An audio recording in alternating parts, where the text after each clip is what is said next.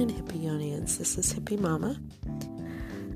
I talked to you the other day about trying to control your dream or your lucid dreaming, and I had mentioned what Dream Moods had recommended as far as trying to recognize when you were in a dream or when it was actually real.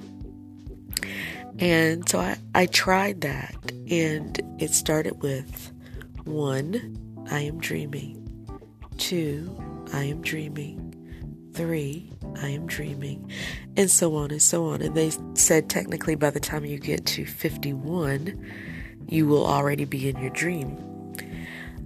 Um, I also added, um, you know how they have the sleep music to help you to relax and to go into a deeper meditative type of um, place.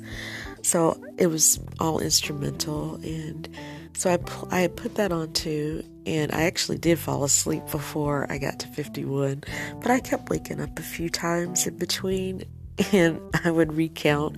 Sometimes I would forget where I was at, and I be like 14, I am dreaming 15, and I was like, oh no, I should be back to one. But anyway. uh, I think there is something about that that actually does work because um, I mentioned too that I have a tendency to dream about water a lot. And um, I saw, or I was, or near water. Um, so then I knew, obviously, that I'm back in a dream.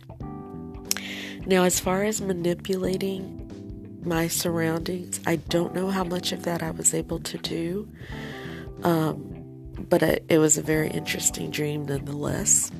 And um, it's just had me really thinking a lot about uh, what I saw, the interactions that I had with the people that I had, the uh, animals that were in this dream, which was a big, huge, old black Labrador um, that initially started out as a what I think might have been a, like an alligator or a crocodile, but when he came up out of the water, it was an actual a black old dog.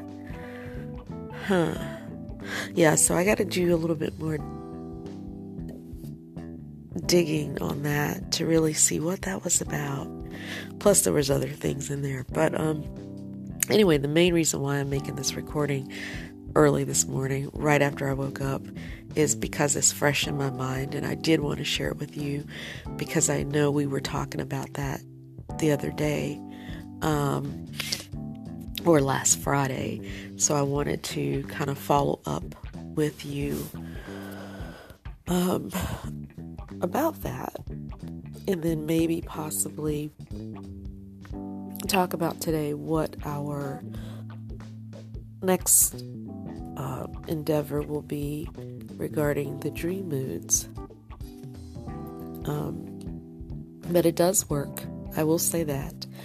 And if you really want to get into um, trying to understand your dreams a little bit more, I, I really probably would recommend um, the music, adding the music, a very soft music playing in the background with no lyrics, just instrumental, whatever you find that's really uh, relaxing. Okay, so today we're going to talk about the sleep cycle.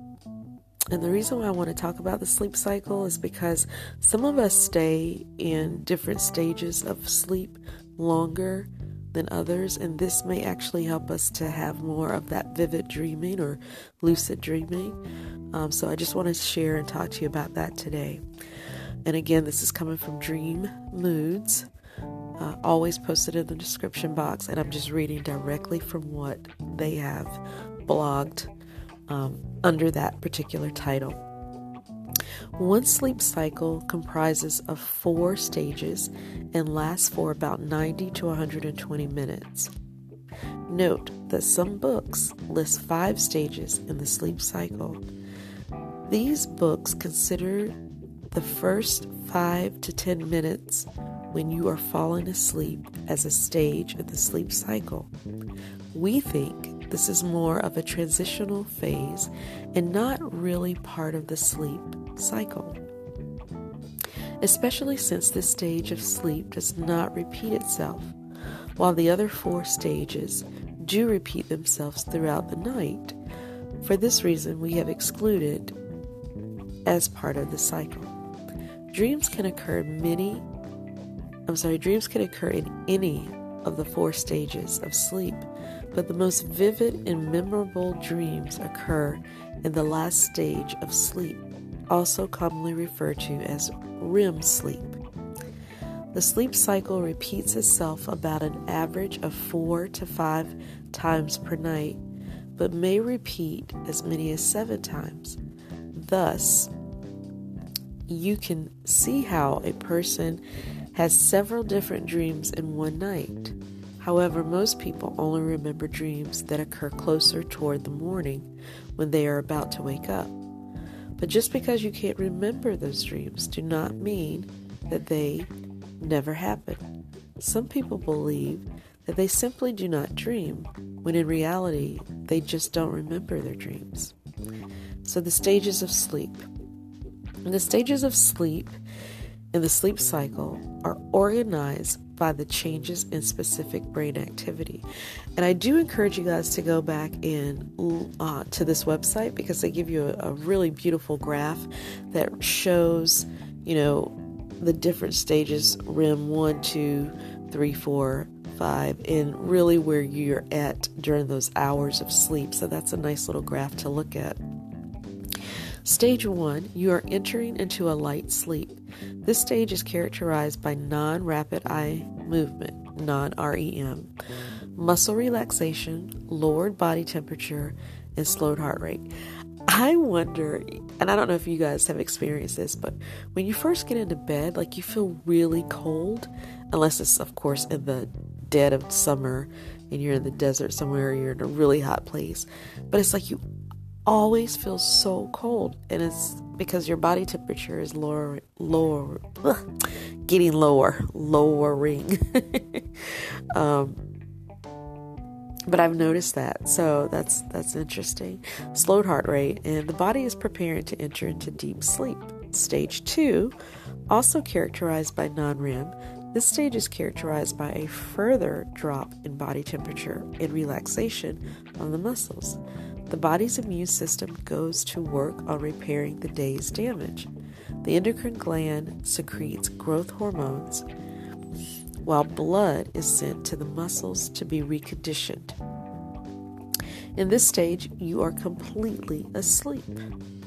Stage 3, still in the non REM, non rapid eye movement stage, this is an even deeper sleep.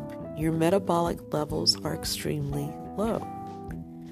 And then stage four, in this stage of sleep, your eyes move back and forth erratically as if watching something from underneath your eyelids, referred to as REM sleep or delta sleep. This stage occurs at about 90 to 100, 100 minutes after the onset of sleep. Your blood pressure rises, heart rate speeds up, respiration becomes erratic, and brain activity increases, your involuntary muscles also become paralyzed or immobilized. This stage is the most restorative part of sleep.